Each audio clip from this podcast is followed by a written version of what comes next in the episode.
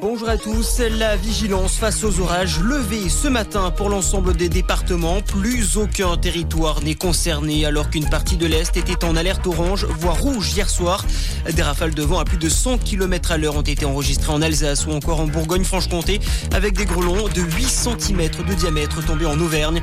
Ce matin, seules les Alpes-Maritimes sont encore en vigilance orange, mais pour canicule.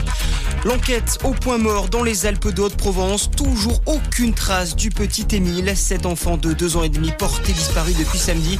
De nouvelles recherches ont été menées hier dans le village du Vernet, mais sans résultat. Aucune piste n'est écartée, a indiqué le procureur de Digne-les-Bains, qui précise que si l'enfant s'est perdu dans la nature, son pronostic vital est très très engagé.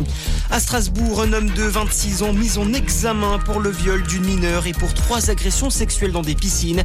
Le suspect, un demandeur d'asile originaire d'Afghanistan, a été placé en détention provisoire.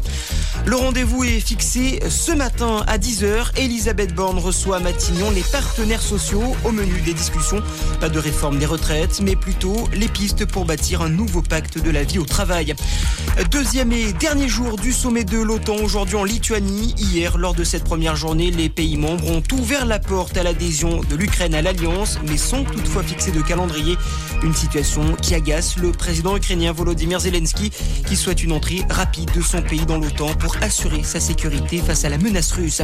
Et puis un mot de tennis pour finir, ça passe pour Novak Djokovic et Yannick Sinner qualifiés hier soir pour les demi-finales du tournoi de Wimbledon. Même chose chez les dames pour l'Ukrainienne Elina Svitolina qui s'offre la numéro 1 mondiale Liga Ziontek. Aujourd'hui, suite et fin des quarts de finale avec notamment le choc cet après-midi entre Carlos Alcaraz numéro 1 mondial et le danois Holger Rune. Voilà pour votre point sur l'actu. Très bonne matinée à tous. À notre écoute.